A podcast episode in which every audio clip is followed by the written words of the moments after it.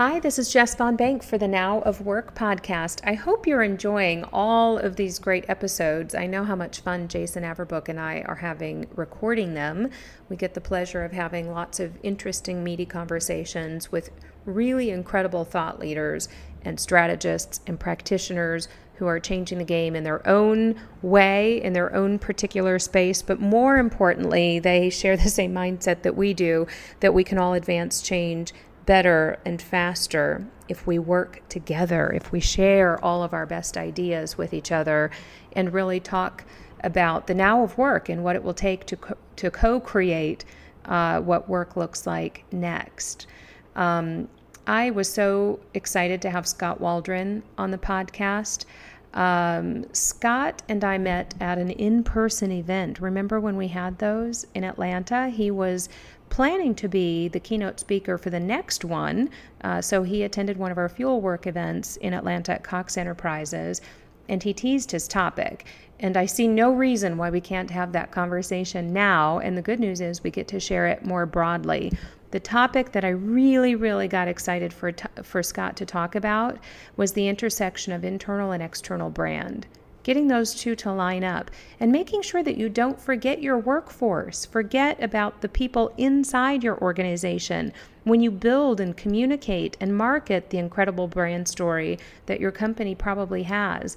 Why do we get the short end of the stick once we're inside your company? Continue to, to tie those two together, make the connections, and keep recruiting me, keep marketing to me, build a beautiful experience for me too as an employee, just like as a, as if I was a consumer. And don't forget that I'm both. Um, and so we talk about that, and we also talk about how coronavirus is making business more human. I think that's really incredible. And for those companies that are rebranding, transforming themselves, and possibly rebranding in the midst of crisis. They're also leading under incredible stress. How do you do that? And, and how do you think about the overlap between brand, which is external but should also be internal as well, culture, marketing, and design? And Scott, you know, has has lots of experience in wa- walking individual business owners and small business owners and entrepreneurs, as well as big corporations, um, through the key the key phases of all of that, which includes developing a brand strategy, developing culture, uh, and then the design and the role of design in supporting brand and communication, and then the marketing tactics that you use to deliver all of that.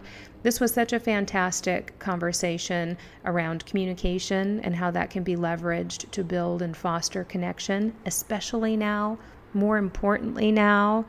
Um, and how much does that strategy, your communication strategy, differ now? Or does it? Does it matter by environment, for a distributed work model? Does it change for generations or geographies? Uh, great, great conversation around brand and culture and so much more. Please enjoy this episode with Scott Waldron.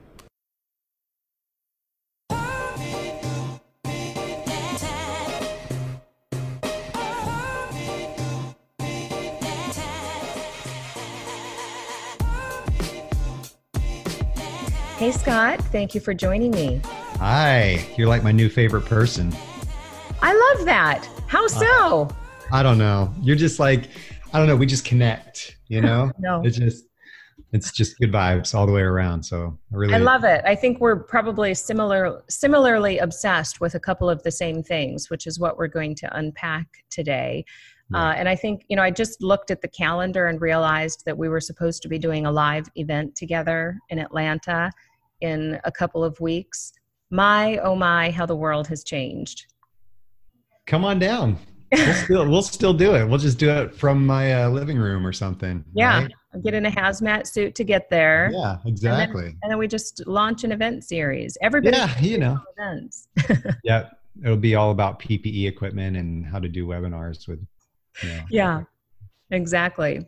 Well, uh, uh, and the reason I asked you originally to come speak to an audience uh, of mine is because I see a lot of intersections between the work that you do and how we talk to people about work. And so I want to uh, unpack a couple of things that are really relevant, probably now more than ever, around brand and culture and communicating with your customers and your people.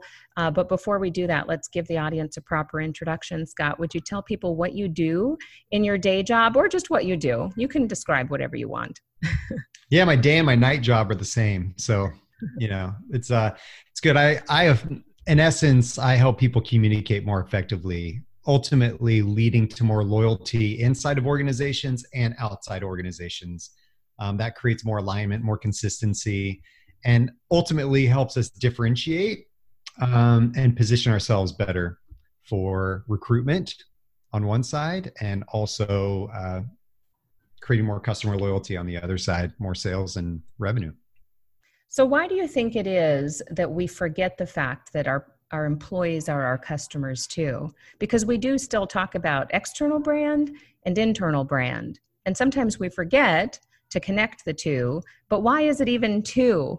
I, I know I'm throwing you a, a, a, pitch I didn't tell you to plan for, but but that whole thing, the fact that we have an external brand and we treat customers like kings and queens, the customers are gold, and then we have our people and we somehow treat them differently or we act a little differently. I think it's the way business has been brought up. I mean, I think that the way business has been raised. It's it's you've got marketing in their silo over here, right? And then you've got HR in their silo over here.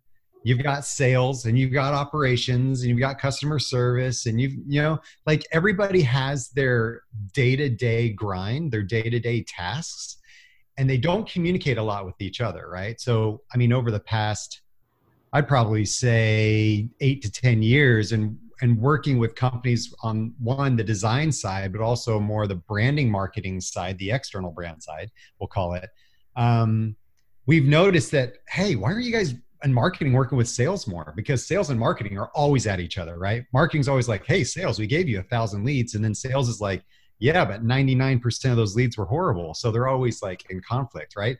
But we forget that in order if we were able to create more consistency and alignment within our organization with for example marketing and sales but the executive team's in on that conversation customer service is in on that conversation operations is in on that conversation if we can create all of that alignment how much more powerful will we be in our external side so ultimately back to your question i think it's just the way we've been brought up to think these, these are the internal people. They're just here to do the job.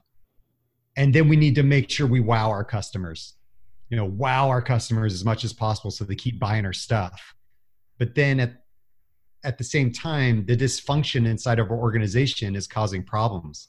And the way that we work and the way our operations and our production line is happening, and there's high turnover and our customers are seeing that there's high turnover and i don't know there's it just becomes a big mess so i think it's a big problem i think they need to be aligned more than ever yeah you mentioned the the transition that happened in the last eight to ten years i call it the Glassdoor phenomenon and i think it's one of the best things that could have happened to recruitment and talent acquisition because we figured out that people have a voice and they have places to speak and they will speak. And that can be a bad thing when disgruntled employees have a poor experience and they go out and talk about it. And we know they're more likely to talk about it if it is poor than if it's a positive one.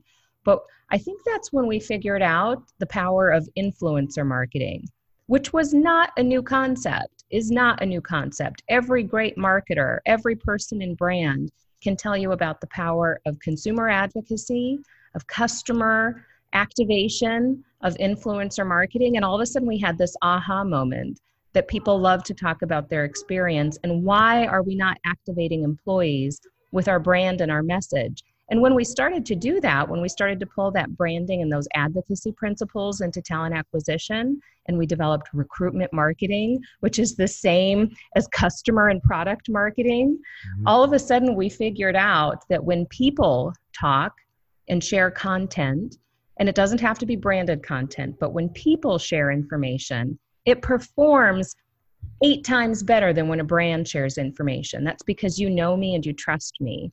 Um, and so I think that was a really powerful phenomenon that brought together in a very necessary way the worlds of talent acquisition and hr i'll actually just broaden that to hr um, in the way we talk to and communicate with our people and treat them like customers and the and the world of consumer marketing. See just talking to you gives me the aha moment right? Because i never even was like you know influencer marketing everybody marketing everybody thinks about i'm going to pay this instagram influencer $500 per post to like do something right? But that's just in theory what the idea is behind influencer marketing. On the internal side it is that employee right? It is that team member. It is that leader. It is whoever. And i always i always kind of um, go from the aspect of if my if my employee is going home at night saying bad things about me as a leader as a, or their team or the company as a whole that's a brand problem right? Like you have a brand problem. Brand is reputation. It's it's it's what people say about you when you're not around. I don't care if you're inside the company or outside the company.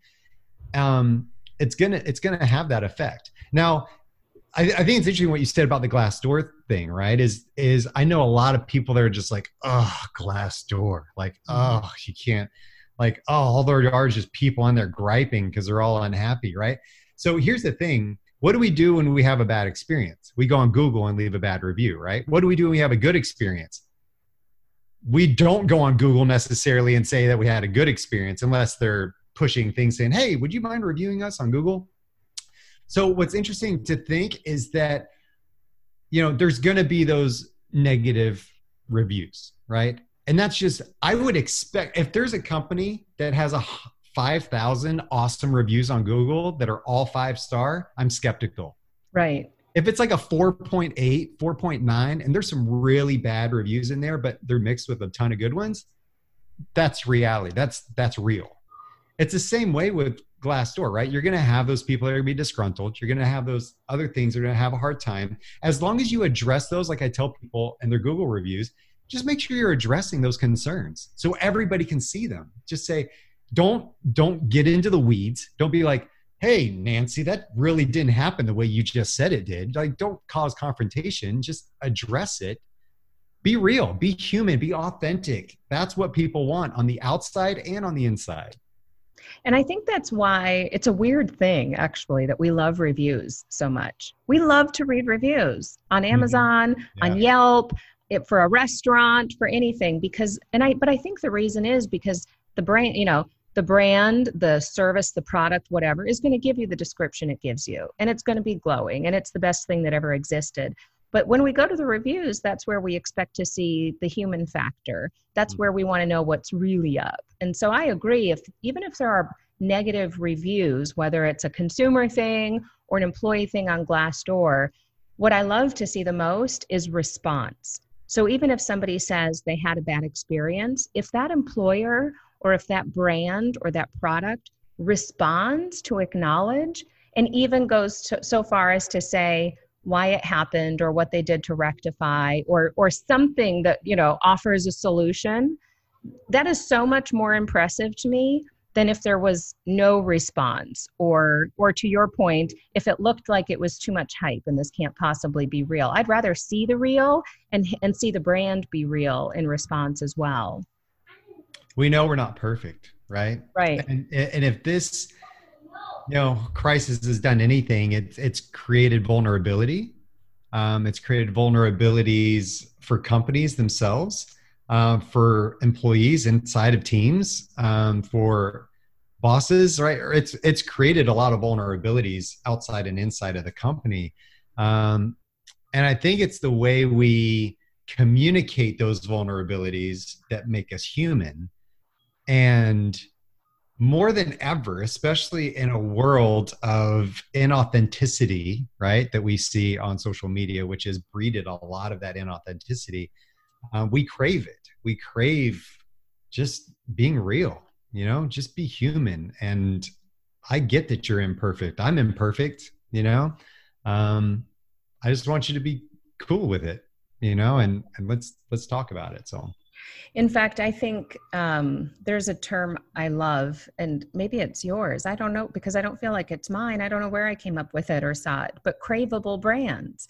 I love the notion of crave, craveable brands because that says something. It says that somebody knows what that brand is about or aspires to be and it feels so familiar to them that they want to get closer to it that's a craveable brand to me and I think it really is the human aspect of that. I think storytelling uh, runs the world. I think it has the power to transform and, and storytelling behind a brand that feels vulnerable, authentic, that feels transparent and feels human is so, so powerful, but it's especially powerful now. And and i'd love to know in you know in the last couple of months since we've seen each other a lot has happened. Mm-hmm. how have you seen coronavirus the current pandemic making business more human? Have you ha- have you run across that with some of your customers who you advise or just in the things that you're observing? How are businesses acting more human right now? Well i think and I'm gonna go. I'm gonna go out on a limb, and I can't even remember who the other commercial was that I saw, but there were some. There was a lot of commercials going out, right? And there was a really interesting YouTube clip of somebody that had put together a, I don't know, a reel full of this is what a typical coronavirus or a COVID 19 commercial looks like from all the major companies. And it said, first, you start out with saying, you know, we've had this thing happen. We're all in this together. But and it just it cookie cuttered every commercial that has been put out by every major brand in in the world right? And it was almost like they followed a formula of how you need to create a message for the world during a crisis. And it was almost seen as like uh, like really? Like again? Do i have to hear that again? Are you saying the same thing that i just heard from ge oh, are you saying the same thing just Nike just told me, or the same thing that like it just that Gap just it's like all the messages were they were verbatim same words, right? Mm-hmm. Then um, it was really interesting to see another commercial, a twist. I can't remember who it was, and I'll try to find it um, for you for your show notes. But it was really interesting that there's there was a commercial that put out that talked about action that they were taking. Like it wasn't about hey we're all in this together. Hey we have been hit with hard times. Hey we get like it wasn't that it was this is what we're doing right now to make things better for our people and you. And it was like action oriented it was a little bit of beat your chest stuff. It was like hey look this is what we're doing. But it was a challenge. Like hey let's stop talking about all this stuff and let's start doing stuff you know? Um so I think with my clients, especially, it's been a really interesting time to what do we say? I mean, I've got a, a client who's a, a, a client who's a dentist. I mean, they were destroyed, right? Like they couldn't work it. I mean, think about it. You're drilling in somebody's mouth that's aerosolizing everything, you know? They were completely shut down. Um, and they're like, and they didn't know what the regulations were going to be. So really gauging the message of how do you say, hey, we're here, we love you guys. Here's some things you can do to, you know, stay healthy, keep your teeth healthy during this time. Maybe you won't have a dentist appointment for another year as opposed to every six months. And that can be pretty bad for a lot of people. Um, so I think it's all about how do you still provide help, um, hoping that's going to come back to you and really develop the message internally and externally that's going to help people relate to you in an empathetic way. And if you take that one step further, Scott, I think what you know what what can happen if you've done the right job of building your brand in a very human relatable way and that brand is tied to you to the people that make your company run that make the you know that that make the products and services, but your brand is really tied to the humanity of your company.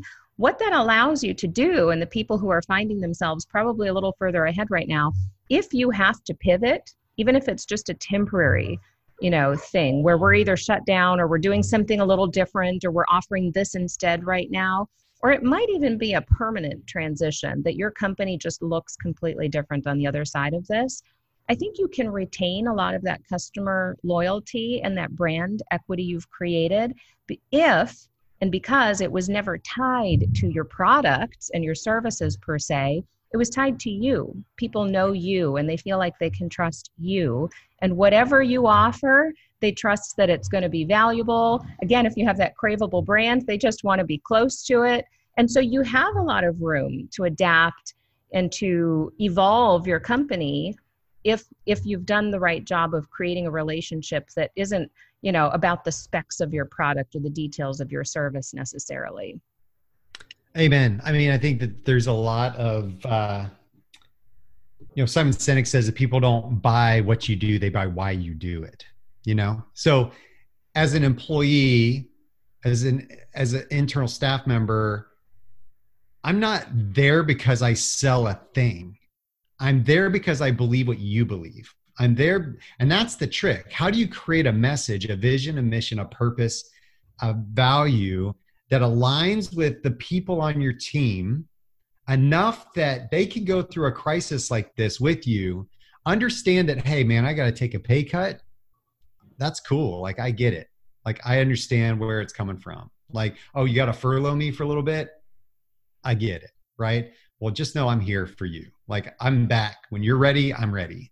And staying loyal that loyalty is what it's about. And and if you can create that vision mission values purpose enough that it's authentic and real and not just a quote that you put on an eagle poster in your break room but something that's awesome then it's going to trickle down to those and create that loyalty um, exactly what you're talking about. So, I, so I, I used to, whenever I used to work with a customer on a recruitment or an employer branding sort of um, question, the first thing I would do is go to their career site and see what it says because now you're starting to talk about culture which i'm going to go to next okay and when it relates to culture we we often like to talk about an employee value proposition what i mm-hmm. offer you as your employer in exchange for all of your talent and time as my employee uh, and what I offer you probably has a lot to do with culture and environment and opportunity and development. And I'm going to pay you fairly and give you all these great benefits.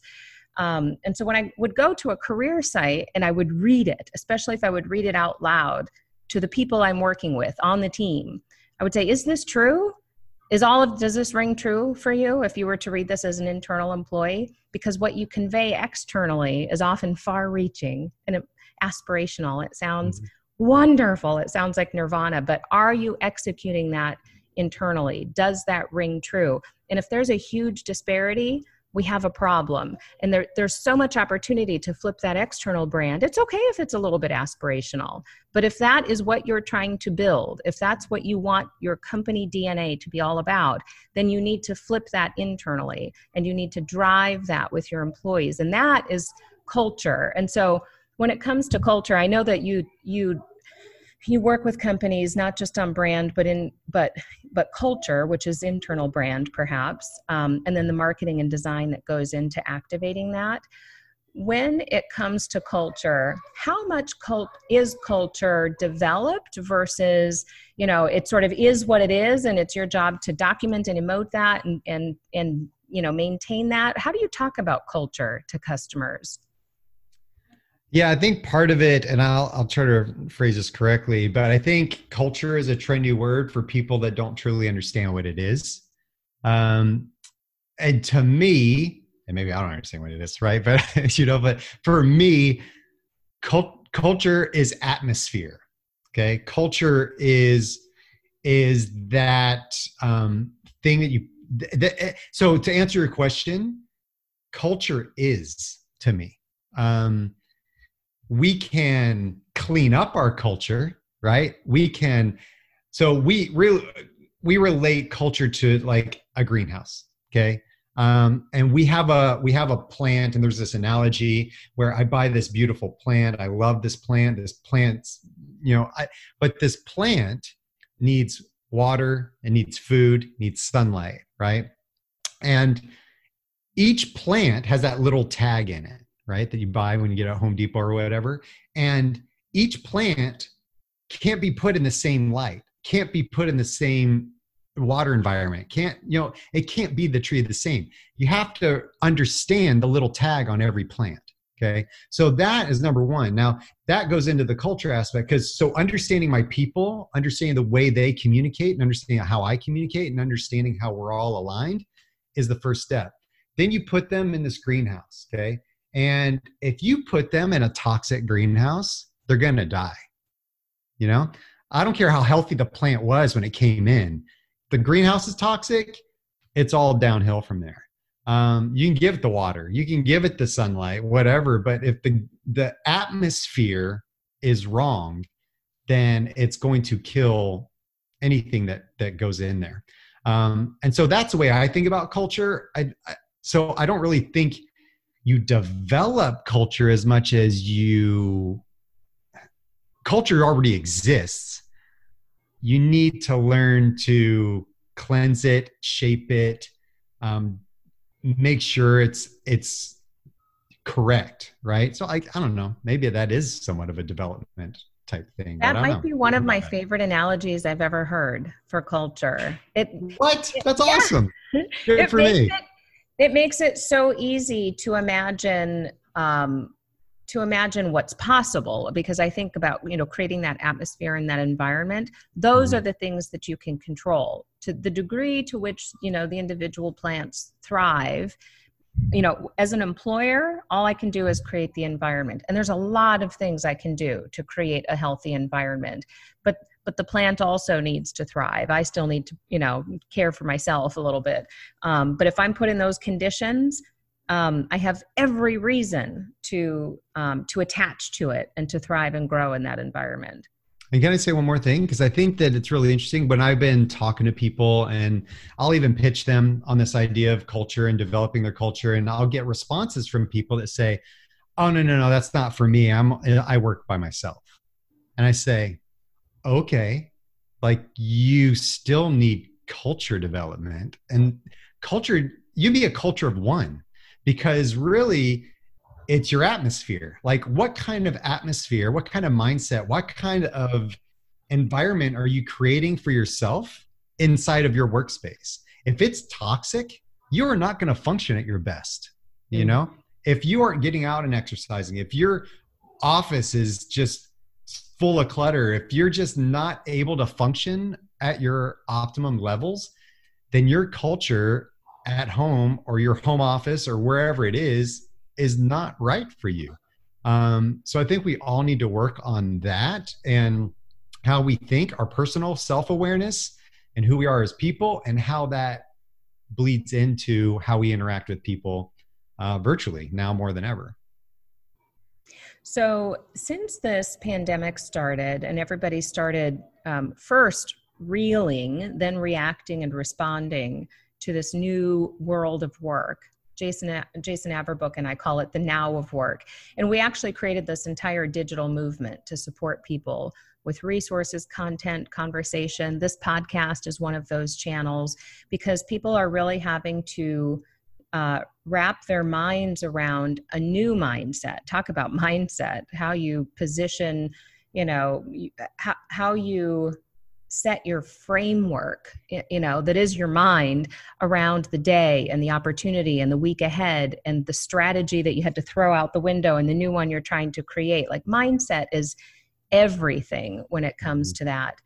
Um, and so and so i again i love that we have all of these new conversations to help people adjust their mindset to the now of work so I digress a little bit. In that community that we created, like almost a thousand people have joined in this online community. We've got podcast channels, we're putting out content all the time.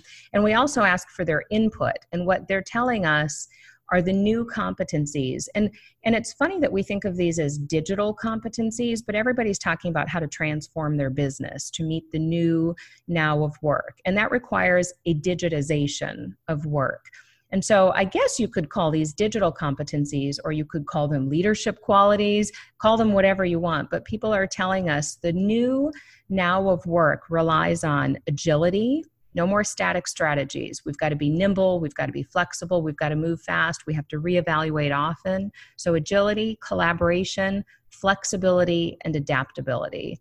Those are the new competencies for the now of work. So how would that play out when you talk when you work with companies around their branding and communication strategies, which does involve a design framework and marketing tactics to you know to communicate with your workforce and your customers within that framework how do you see some of those strategies evolving i think they have to be similar. I think they have to be um, i think we have to learn to adapt. I think we have to learn to rethink. No i've my my little mantra right now is is telling companies you know just don't sit on your hands and wait for this to pass. Like don't just be like okay, maybe it'll happen in June, maybe it'll happen in July, maybe, and you're just sitting there doing business as usual. Um, for some companies, sure, like, but for the majority of us, it's not that way. And I think that it's time for us right now to um, restructure, rethink, re strategize, reimagine what our strategy is now. And that has to do with being flexible and being adaptable to what we have going on around us. Now, our strategy in January at the beginning of year saying 2020 is going to be an awesome year, 2020 we're going to crush it, 2020 we got all these goals, coronavirus, right? And then now it's all right, we're into May during the time of this recording. What does it look like right now? Like we've been in this for a little bit.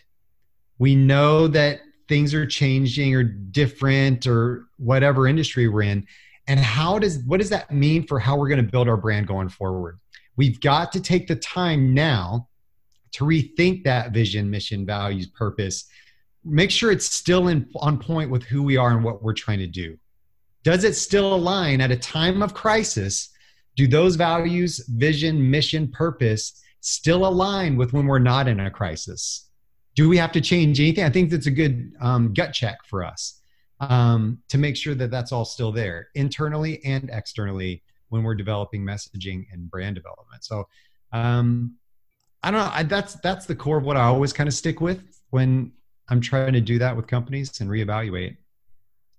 Yeah, and I think you know, I know I I empathize so much with people who are leading under stress right now. Yeah. It's hard life is hard, work is hard, everything's hard. Mm-hmm. Nobody said it was going to be easy. So, being this super agile, adaptable, flexible, empathetic leader, like we, every human being is operating under stress and and sailing in uncharted waters. So, I understand that's a lot of pressure for a person to think that way if they didn't before, or if that doesn't feel natural or comfortable for them but i think that's where growth mindset comes into play and i think a lot about growth mindset. And the thing to know about growth mindset which does rely on a sense of optimism you know and, and the idea that you can uh, change your circumstances that you can build you know something new or develop something that doesn't exist. Things are you don't you sort of don't buy status quo or something that's static or it's just is and you know you play the hand of cards that you were dealt. Um, and i think that what people need to know is whether or not you sort of operated from that place of a growth mindset before it is a muscle that can be built that can be flexed. It needs to be worked on. Uh, and we can all build that muscle in ourselves. We can all become adaptable humans um, so that we can operate in a, in a sort of an ever changing environment where there's no such thing as status quo anymore. I, I, I hope people sort of take that message away. Um, that even if this feels new, different, uncomfortable for you, you can work on it. This is this is a new skill you can practice. I think we're seeing a lot of leaders and managers practicing some new skills right now, um, which I think is exciting. I think it brings a lot of opportunity for how we relate to one another and we connect humans to work. I think there's a lot of opportunity there. Yep. feel you. I, I think that, I think, yeah, I, th- I agree with you. I think that there's a lot of opportunity for a lot of people in a lot of different ways. And that's why I think it's important for us to not use this time as a just wait, sit and wait, until it gets back to normal, whatever normal means, because there is no, there's a new normal. It's going to be a new, new normal after this. And, and how do you take this opportunity and, and grow out of it? So, one more question that falls into your world and is suddenly so relevant for tens of millions of people. So, we've reached like it's I, I, hate even using the word because it sounds so depress, depressing but we've reached depression levels of unemployment depression levels of unemployment tens of millions of people suddenly out of work when just two months ago we were fully employed it's insanity to me so for all of these tens of millions of people who are suddenly out of work and i think it's worth noting that they the, the industries that were probably most heavily impacted like retail, hospitality, restaurants, uh, travel, tourism. A lot of the people who are suddenly impacted worked in verticals that aren't going to come back anytime soon, or they're not going to come back at all, or they're going to come back very differently. So let's look at all of these impacted um, people who might go back to work in a different vertical, a different industry, a completely different job than they ever had before. When it comes to branding your world, let's talk about personal branding how i how might i look at personal branding for myself as a job seeker knowing i might need to stretch into a, a, a type of job or an area of work that i didn't work in before how do you talk to people about personal branding as job seekers it's really interesting because that is something I've I've tried to push a little bit right now, um, understanding the the market. And I did have a personal brand package that I I, I did a few years ago, and I, I stopped doing that for a little while. Um, but recently, I've I've pulled that back up, right? Because I realize there is going to be a lot of people out there in the market searching, um, trying to understand who they are, what they are, what value they provide. Maybe it's taken a maybe there's a little bit of a self esteem hit that's been taken, right? Maybe they felt like they were more valuable and then all of a sudden they've been let go and they're like, well, why was I let go? You know, and there's there's all these mentalities, right? Where it comes into mindset and, and how where are we gonna let this are we gonna be victims of our situation or not, right? We talk about prohibition versus inhibition. Prohibition are things that are like outside forces we have no control over, right? Coronavirus, a prohibition. Are we treating pro, the prohibition as something that's limiting us, or is it really the inhibition, our own mindset, that is limiting us? And in our personal brand, that can also have a huge impact on how we are going to uh, shape our future. So when I talk to companies about those foundational elements up front of who you are, your mission, vision, values, purpose, your positioning in the marketplace does it exist now as it existed before? And what's it look like in the future?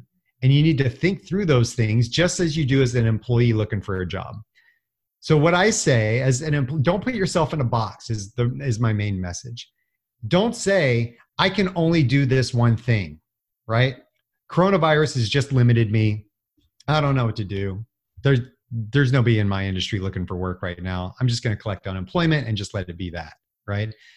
I think it's about how do you rethink, re-strategize, reimagine who you are as a brand, understanding your your own personal values, mission, purpose, your right vision, whatever that is, to understand that once you have that, you'll understand that it's not industry specific.